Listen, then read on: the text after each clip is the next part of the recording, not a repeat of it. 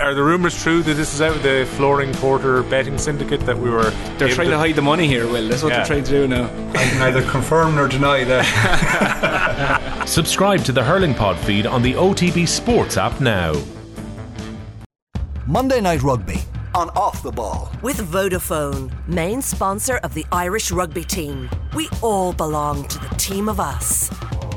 Now then, lots to discuss. Very happy to say Gerry Thornley of the Irish Times with us. Hey, Gerry. Hey, Joe. How you doing? You well? Great. And Liam Toland, you were there as well. Hey, Liam. How are you doing, Joe? So we might start with events at Thomond Park over the weekend. Final score was Munster 19, Leinster 34. At halftime, it was a two point game Munster 12, Leinster 14. And then James Lowe scored a try on 48 minutes. Jimmy O'Brien with a try on 58 minutes. It felt very much like game over. There was a De Allende try for Munster a few minutes later, but James Lowe went over on 74 minutes. Bonus point win, very comprehensive. Gerry, I note as well it seemed to be the smallest crowd to attend a Munster Leinster game since Thomond was redeveloped, which is even somewhat at odds with general bump in attendances post COVID generally across different sports. It's uh, easy to conclude there wasn't huge local enthusiasm to watch the inevitable here. Yeah, you wonder as a degree of fatalism um, uh, set upon the Munster faithful. Um, there, there are no doubt a myriad of factors. It would have been a sellout uh, on St. Stephen's Day when it was originally scheduled, as it always has been on St. Stephen's Day, which is a very popular um, time of the calendar, given to so many supporters home for the festive period and the chance to see Munster for maybe the only time of the year if they're living abroad.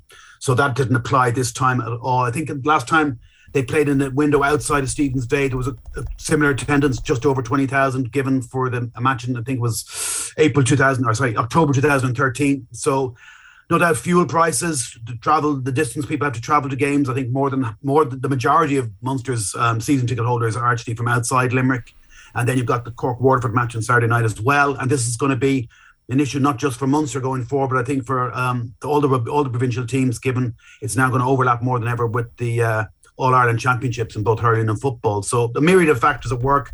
I'd say there was a, quite a few COVID cases. I asked about 20 people at the ground what were the reasons for the low attendance? And I got probably 20 different answers, you know what I mean? And one of them was COVID. And the one former player told me these six of his mates had COVID and weren't able to go to the game.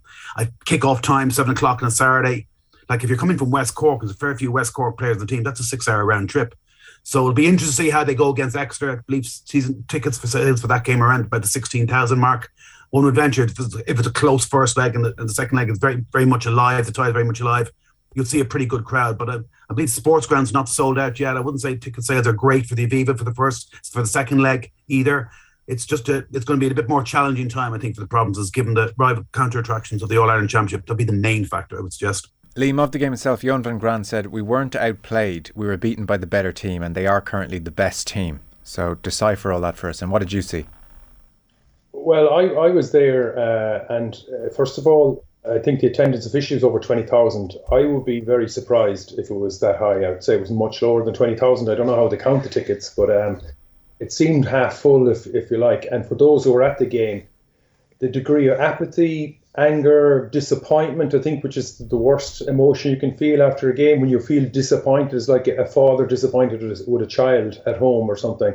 Um, what a lot of people who did go to the game may not come back for a while because there was that level of disappointment. Um, some of the language used beforehand, to, to your point, Joe, some of the language used beforehand, I know Van Graan during the week was talking about like we've worked, it's the 41st week of the season, we've worked very hard for 40 weeks to put us in this position. And then he made, admitted after the game that it was a frustrating night that, that they were too good for us. But in the same breath, he also said, I feel like we played well.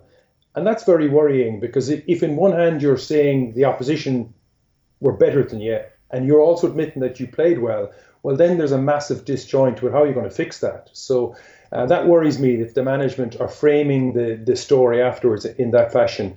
Um, there was a lot to be worried about about the performance. Um, the ease with which Leinster could score four tries against Munster's one try in a variety of guises the difference of how, say, for example, uh, Chris Cloete and Peter O'Mahony are employed, they're oftentimes spend time out in the wings, and then you look at their their compatriots Doris and Van der Flier and how much impact Van der Flier and Doris has, Doris in particular, in terms of carrying the ball and the oomph he gives his side.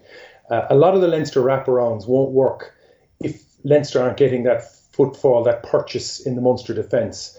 Uh, and the flip side of that, if you look at de Allende's try, um, which was a beautiful try. Um, uh, Craig Casey was on. He definitely upped the pace without a shadow of a doubt. Um, he passed to uh, Healy, who'd come on, and then Carbery and de Allende kind of. It was the first time Munster kind of bamboozled Ringrose in defence, and they scored a try. And you kind of think, wow, the timing of that try is excellent.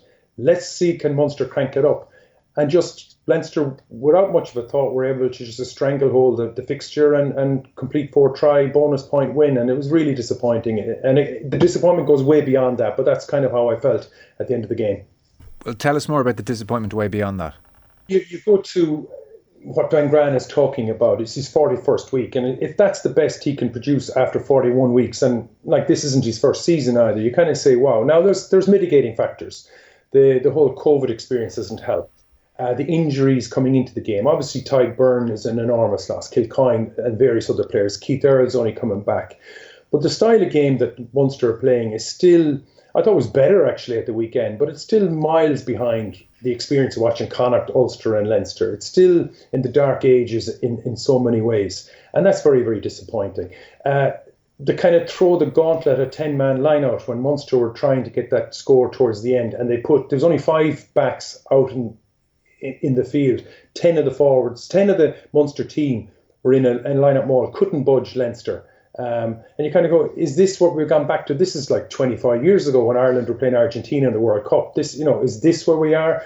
And uh, in that sense, it wasn't just me. Like the frustration of random punters sitting around, really just looking at and just being really, really disappointed. Like the the the they're not enticing people to pay a lot of money to go and watch. Mm. It's not an entertaining game to watch. It's not a successful game to watch. And when you look at some of the players who are coming on, you kind of get. I know Keita is going to, to Bath, but you kind of go, well, where is the succession plan? Where is the bit of excitement? And you take someone like Conor Murray and Craig Casey. Craig Casey injected enormous energy when he came on, and that's what you'd expect from anyone coming off the bench. But I think he uniquely has a burst of energy in that. So now it's about the game plan and how often throughout the game did the like you've got Chris Farr as a massive centre. How often did he ask a serious question of the Leinster uh, defensive system? And you you look at some of the tries, like the Jimmy O'Brien try that Leinster scored, and you just see the comfort with which. Now there was a bit of a juggle in midfield.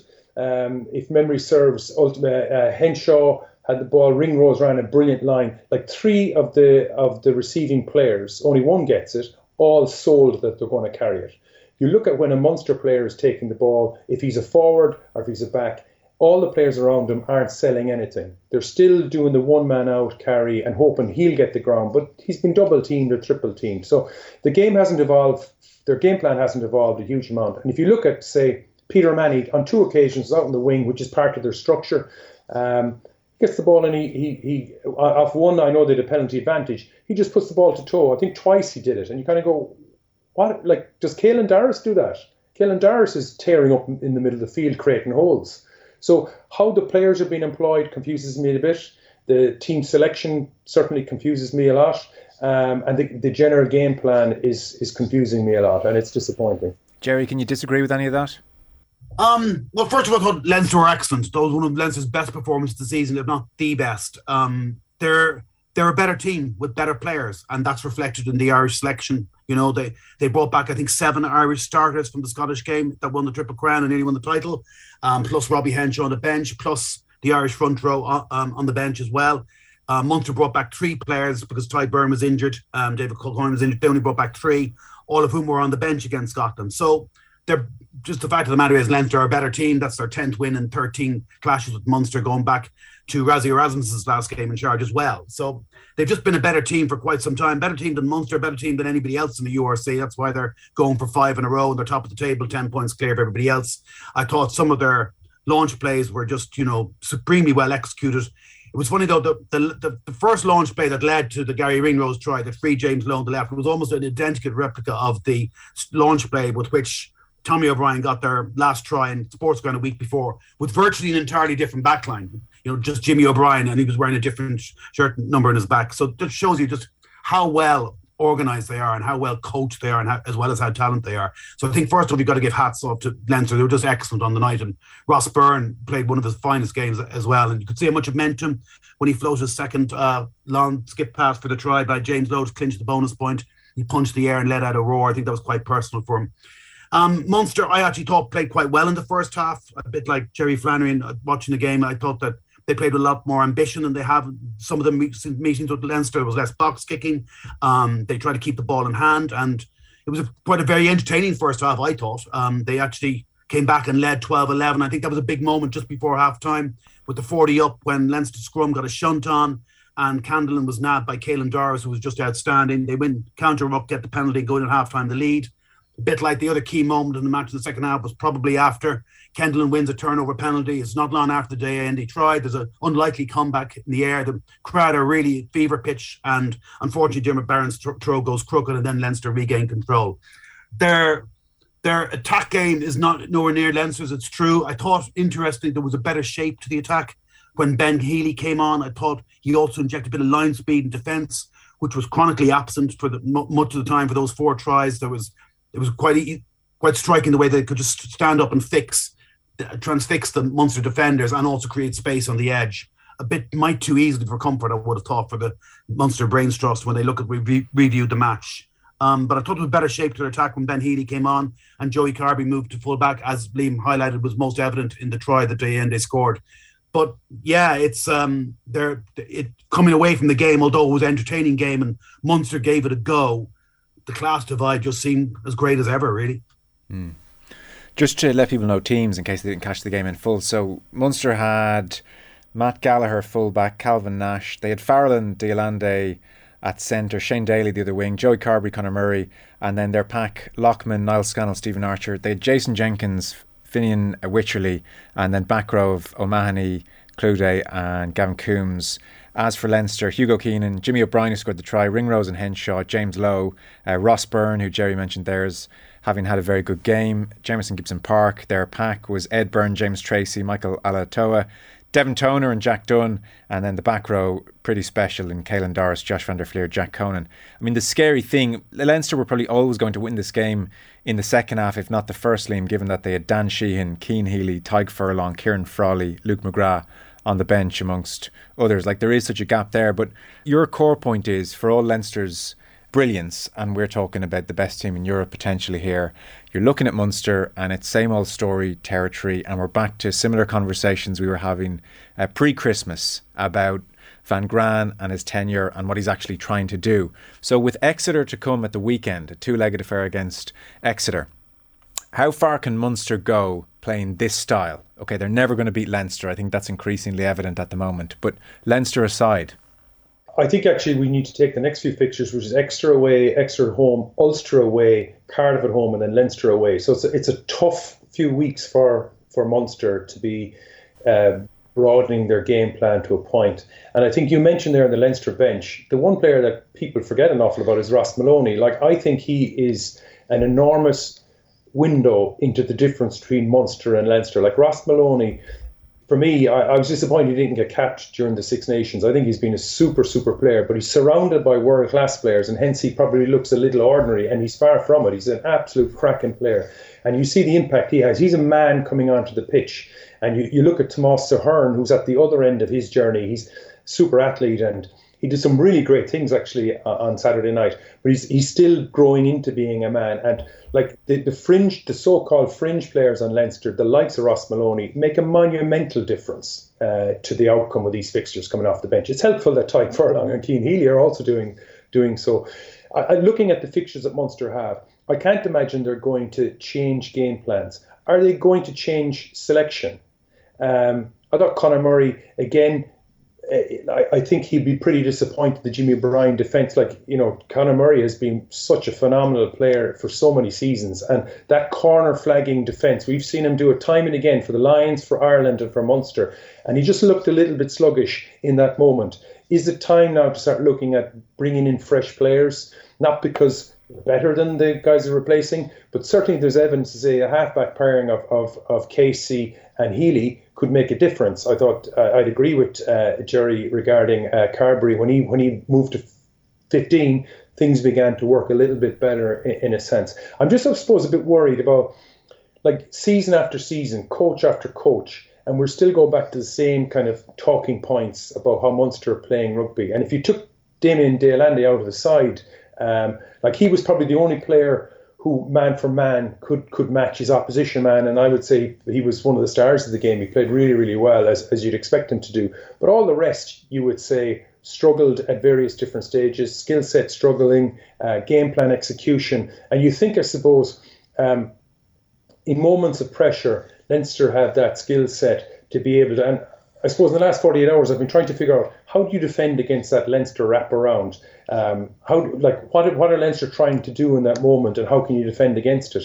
And they they're doing it at such pace and such precision and such a level of of quality that four or five Leinster players are selling all the time, and it's really difficult as a defence. So one way to, to, to, to slow it, to prevent it is is to make the ball that Leinster are getting much much worse. So that whole process is much more difficult, and Munster weren't able to do that either. Um, and again, how they're employing their back row a little bit, uh, how they're how much involved they are in that process as well. So I can't imagine there's going to be a huge game plan change.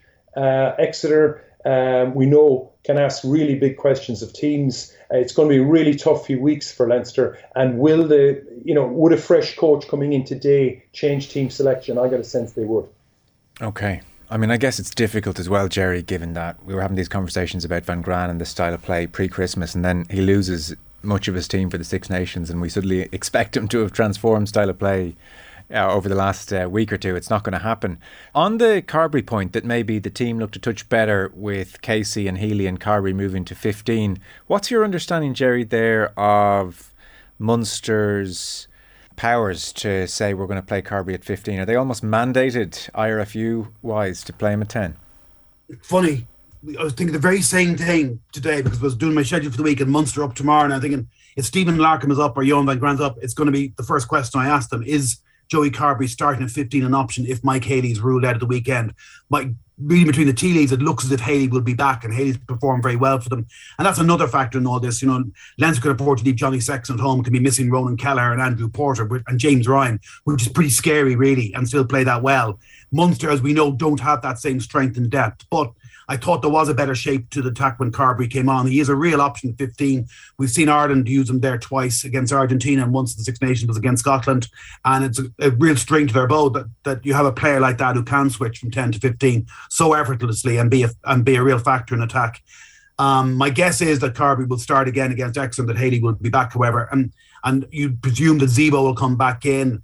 I, he doesn't sound too optimistic about Kilcoyne and Byrne, which is a loss.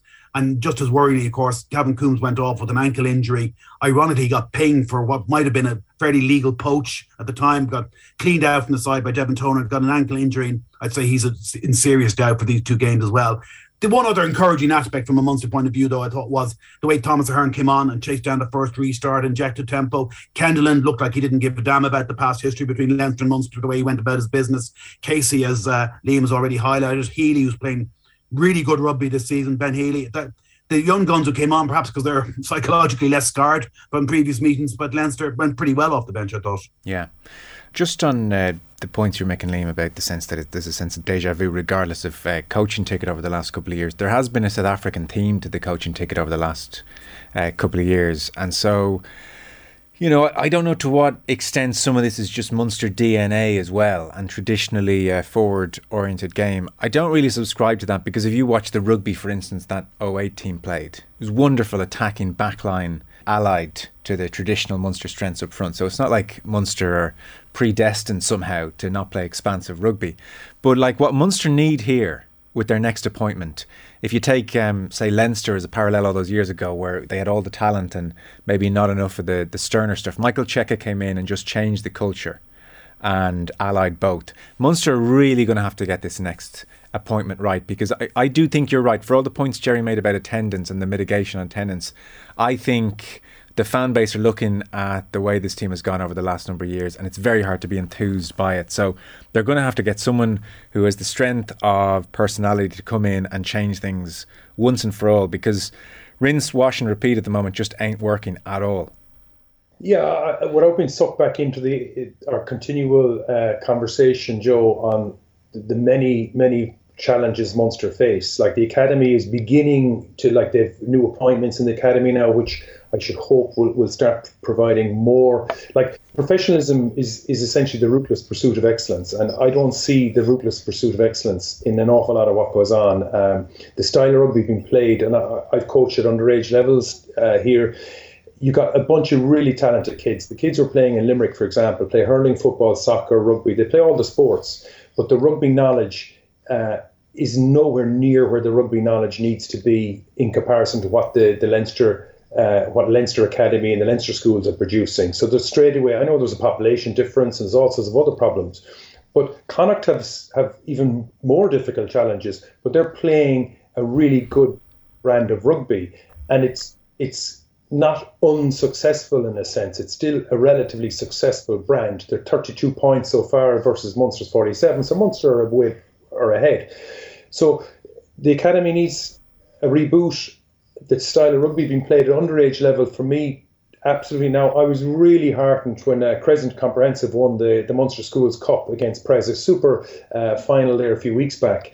Uh, and Crescent played a brilliant game, and hats off to the coaches because it wasn't robbed from the professional game. It was a game appropriate and suitable for the kids who were playing, and they showed that Crescent team showed a real rugby knowledge and comfort that at times when I look at the Munster team, I don't see it. Mm. This rugby knowledge, understanding 3v2s, understanding space, and that Crescent team did.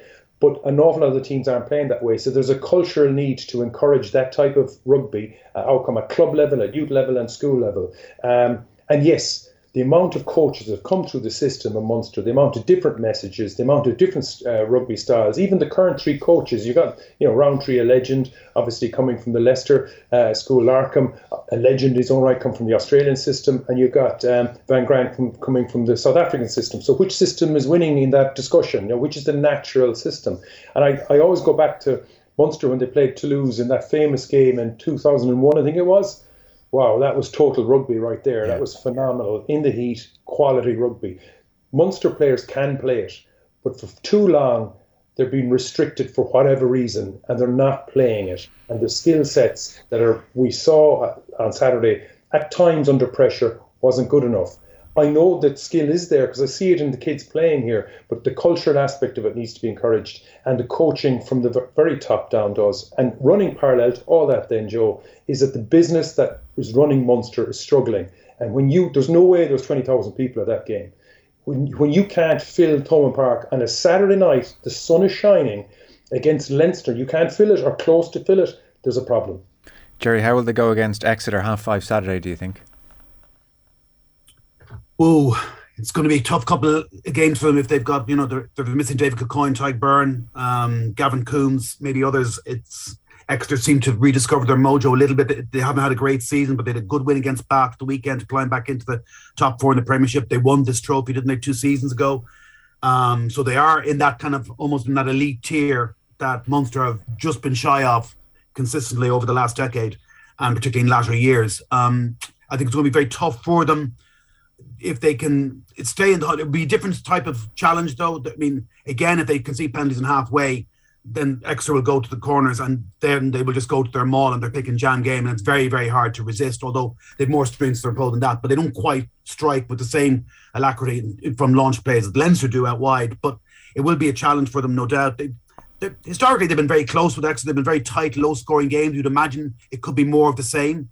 Um, and I think if they keep the tie alive, like if they're within a score at full time against Exeter, bringing them back to Thomond Park, I think it could be advantageous to have the second leg at home and knowing exactly what they do. You see, then I think you will see well in excess of 20,000 at the game, even though I think I'm right in saying the first round of the Munster Championship the next day, and I think Cork play Limerick the next day. But um, I do think that over two legs, if you had, if I had to back them, I probably would, Joe, to get right. through. Um, that that being said, I think it'd be very closely fought affair. But I do think if they get them back to Thomond Park, you, a, I think it's an afternoon kickoff Easter Saturday. Um, get a big crowd there, 20 plus, within a score of Exeter. I think they've every chance of going through over the two legs because it would be set up for them. You know, a, a lot of their semi-final defeats have been over the years have been away from home, particularly in France. And you've often wondered, you know, if they would narrow enough defeats, if they ever had the second leg at home, how differently might have panned out. Well, now we're about to find out. I think it gives them a better chance over two legs for sure.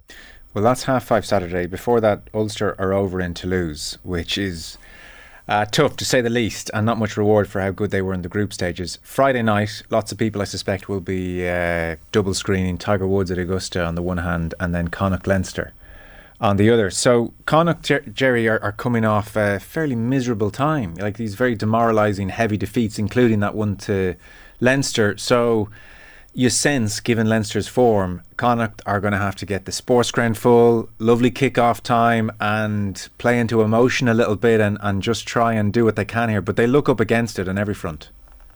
Well, if you think that the Munster fans might have been a bit fatalistic about their chance against Leinster, imagine how Connacht fans are feeling after what happened in the sports ground last Saturday week. Now, yeah. admittedly, a red card was a factor there, but then coming on top of that bad defeat away to Edinburgh. Previously, they won had two, a couple of fine wins um, Scarlets away and the Stormers at home, which looks even better in hindsight. Look, when they get it right, they can be very good. I think it was very important to watch the game against Benetton and, and looked like it might slip away from at the end. And they had real problems in the scrum, they had real problems with the referee. And I think it would be the game would be up if they'd lost that match, having been in a winning position twice against Benetton. So they showed a bit of guts to come through that. It was a Benetton team fired up with all their Italian players back from the epic win over Wales. So it looked like at the worst possible time to be playing um, Benetton on Treviso. It's a it's a good win. It gets their URC campaign back on track. Look, they're massive underdogs, but you'd imagine they will have Bundee Aki's leadership and just talismanic presence back. That will be a lift, um, a full house. It'll be a different game, a completely different game against uh, Leinster in, in, in, this competition than it would have been in the URC. Hopefully, there'll be no early red cards. And both sides will have 15 players on the pitch. Um, it'll be cracking atmosphere. They, you know, they they showed against Leicester in their two matches against Leicester Tigers, who you know rampaged through the uh, Premiership Premiership in England pretty easily this season. That they could give the best team in England two really really close tough games, and if they t- produce that kind of performance, they might well rattle Leinster's cage a bit on um, Friday night. But whatever chance they had of going through against Leinster over one leg, you have to think that they're chances are greatly reduced over two legs that Leinster's quality is bound to come through in the end. Yeah, the problem for them, Liam, at the moment is Leinster looking very, very good, very ruthless at the moment, very focused. Everything is aligned. Absolutely, and I, am just looking at the, the, the, the, statistics for the game at the weekend. Like Munster at 48% of possession uh, versus Leinster's 52%. I think if Connacht get 48% of possession on Saturday, they have a good chance of, of threatening an outcome. Uh, obviously they're playing against a vastly superior organisation. So all things being equal, uh, they shouldn't have a prayer of this. But I think if they can get that type of possession, I think they're, they're a much better user of that possession. We, we see the likes of Mack Hansen and what he has done and how easily he slipped into an Irish jersey because of how Connacht employ their possession. But yeah, over two legs, and I agree 100% with Gerry, over two legs. Um, is asking an awful lot. Um, and then it's down to team selection. Like, does, will will Leinster like Leinster have lost in, in Galway, so that's not an issue. Culturally, Leinster have lost there, and I think uh, Connacht can take a lot of uh, a lot a lot from that. But equally, it's a warning sign that Leinster do have an Achilles heel going to Galway. Uh, I'd be I'd be very surprised if they don't pick a really full strength side um, and do a lot of damage, as much damage. Now that doesn't necessarily mean on the scoreboard, um, hopefully, Connacht will get that type of possession uh, parity, and then we'll hopefully see some really good rugby from Connacht. But I'm not so sure it's going to be good enough. Okay, we're talking here with Liam Toland and Gerry Thornley on Monday Night Rugby. Our coverage is with thanks to Vodafone, main sponsor of the Irish rugby team. We all belong to the team of us. A word on the Women's Six Nations uh, round three upon us this weekend. Coming at the weekend in Toulouse, it finished France 40 points to Ireland's five. Uh, France are obviously uh, ahead of everyone along with England, and England probably ahead of France just now. That said, there was uh, self inflicted damage on the part of Ireland 24 handling errors, uh, knock, ons to beat the band. They lost five of their own. Uh, line outs, the scrum, as it had against Wales in the first round, really struggled. And Greg McWilliams was saying afterwards that they had consulted during the week with Paul O'Connell and John Fogarty, and an effort to address these issues. But it's difficult to sort all these things out, especially when uh, players are working as well. It's not like a, a full time uh, week between games. So, what that means, Gerry, is they're 0 for 2. The defeat to Wales in particular was um, the disappointment, and they have Italy at Musgrave Park this weekend coming. Italy were actually okay against France in round one, and then they were decimated by England yesterday, as I think will be the fate of most who play England. So this now is very crucial for Greg McWilliams and this Irish team just to steady the ship. I mean, he's preaching patience, but at the same time, these are Six Nations games, and there is a requirement to be competitive and to at least win one home game, if not two. Yeah, for sure. You don't want to be losing at home to an Italian side that just got beaten 74 0 by England, knowing that you're then facing England away in Kingsholm or whatever it is two weeks later.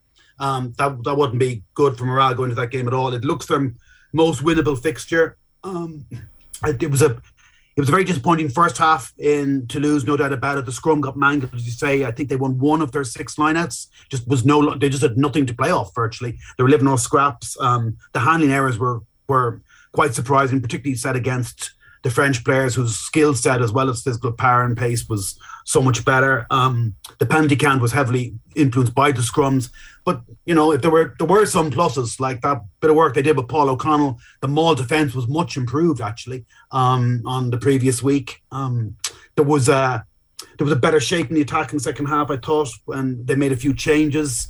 Um, there was some very good individual performances. The try was well worked. Like it looked at 33 0 just early in the second half that they might be shipping an even heavier defeat to only lose the last half hour 7-5 and that was through missing a conversion in front of the post.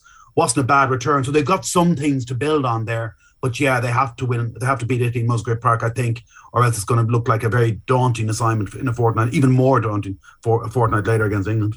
Yeah, McWilliams Liam has uh, absolutely, you know, uh, gone with youth and inexperience, and he's almost starting the post World Cup rebuilding phase ahead of the World Cup because Ireland aren't there, and you know, a, whole uh, nine, I think, on on Saturday of the starting 15 have less than 10 caps. I think the highest caps earner is Eimear Considine around 23 or 24. So it's like it's an incredibly inexperienced side as well, which uh, doesn't help when you're in rocky waters.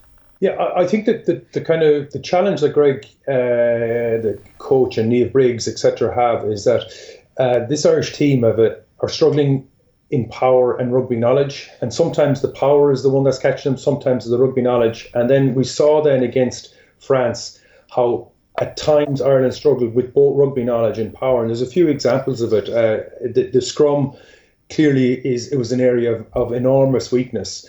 But how you manage that moment in time is really interesting because the, the French scrum half, uh, Sansus scored a try, the second French try. Uh, it was about a 12 metre blind side. Uh, the Irish scrum was in terrible, terrible shape. And the blindside winger, Amee-Leigh Murphy Crowe, slipped across following her opposition winger. Um, and all of a sudden this massive blindside was there. So that's a power issue on the scrum, and then there's a rugby knowledge issue around how do you manage the, the field defence. And I thought in that moment, Amee-Leigh Murphy Crowe, who's a super athlete, showed her like what she, looks like she's learning how to play 15 man rugby at the highest level. And it's a really tough environment for a lot of these players, to your point, Joe, who are relatively new. And there's loads of those examples. I think the the, the try that, again, Sansus scored uh, in the second half around the 48th minute, uh, again, an Irish scrum was under massive, massive pressure. And the Irish number six, Dorothy Wall, I think was obstructed. Uh, by the French uh, number six Berthou uh, but the Irish back row weren't scrummaging in a lot of those scrums, which makes life very difficult for the front five.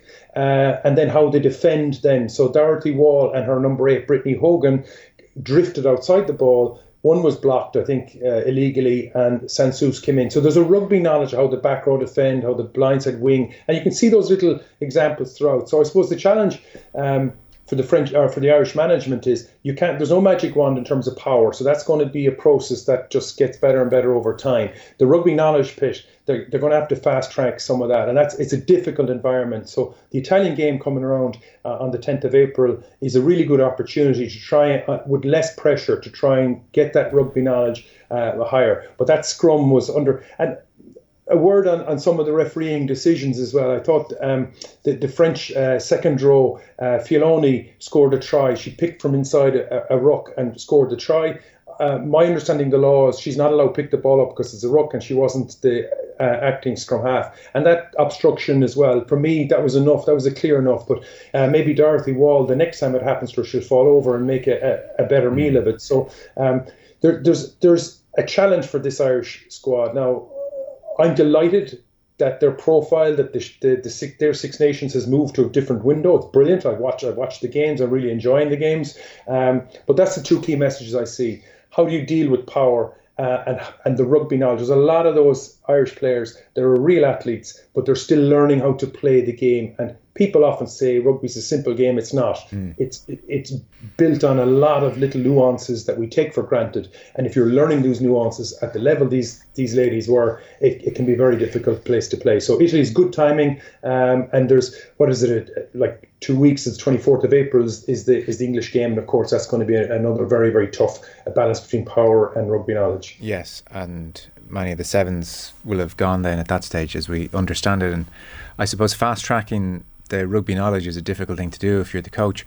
Uh, there's a lot of experience which has been left out, Gerry. You wonder maybe if a sprinkling of some of that experience might help on that front. And then the other is just bubbling away. The Cliodhna Moloney situation. She's the 2020 Player of the Year playing over in the Premiership at hooker uh, would add a certain heft, would help the scrummaging, is the general consensus speaking to uh, other players who know Cliodhna's game inside out, and yet she's not in the squad. Now, initially when she was left out, there were questions as to whether it had anything to do with her tweet about Anthony Eddy last year. She said she had a very short conversation with Greg McWilliams, and it was for rugby reasons.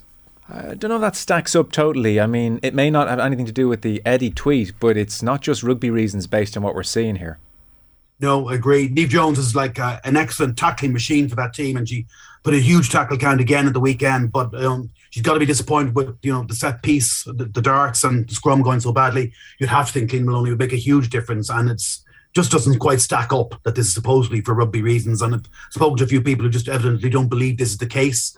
Um, you'd have to think that would make a, a, significant difference to the team. I, I, agree with you. They could do with a little bit more experience. I thought that when Kathryn Dane came on at scrum half, um, she was much, she was very good, um, very accurate in her distribution. Thought when Béibhinn Parsons came on as well, there was a better balance to the back three. Um, Eimear Considine just doesn't seem to be playing with an awful lot of confidence at the moment.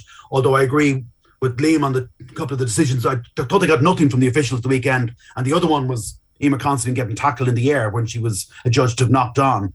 And they, the TMO and the officials didn't even look at it again. And I think it led directly to another scrum, of course, and another um, French try. So, but yeah, I think that I think it could do with a little bit of an injection of more experience in Cliodhna Moloney and Kathryn Dane and Béibhinn Parsons from the start. It'd be interesting where where he goes with that, having named an unchanged side for the first two games. Okay, well, we'll watch uh, round three. And by the way, even when he's uh, in a different country doing his thing, he can't not make headlines. So the boy O'Gara, Christophe Urios called him unbearable after the 16 uh, 15 defeat to La Rochelle Bordeaux uh, coach. They had a little head to head on the sideline. ROG said he didn't appreciate I encouraged my players after a ball was recovered near a line. I'm a young coach. I need to talk a lot. I want my players to hear me on the pitch. I have a lot of energy. It's important that I pass it on to them. And uh, those pictures went around. And then he was speaking to BT Sport. Ronan. He said, The England job would be a great one, I think. What a team. So much potential there. Serious rugby players, serious passion for the game in England. It's a cracking job. You'd love to have a go off that. Well, Liam, how do we feel about O'Gara's England against Andy Farrell's Ireland? Well, having had the pleasure of playing against him on the pitch, I know how his verbals can be uh, so encouraging and so uh, so helpful. um, uh, it was a bit of a, a, something and nothing. I think that, yeah. that that coach has, has a bit of form in in, in that. Uh, isn't O'Gara wonderful? Isn't he just throwing that little uh, grenade about England? Uh, would he be a great appointment? Of course he would. Would he feel he's up to it? I'd say he was. That fella is capable of anything.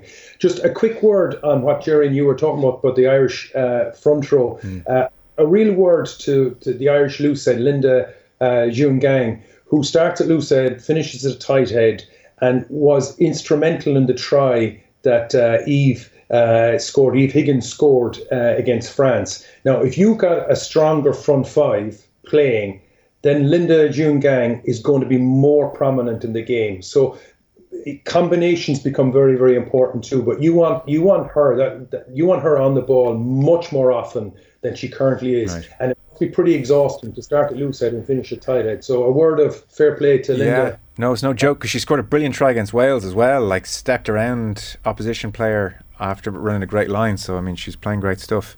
Uh, gents, we're out of time. Thank you so much. Gerry Thornley of the Irish Times, Liam Toland with us as well. Thanks, fellas. Appreciate it. Take care. Cheers, Joe. Cheers, Liam. Monday Night Rugby on Off the Ball. With Vodafone, main sponsor of the Irish rugby team. We all belong to the team of us.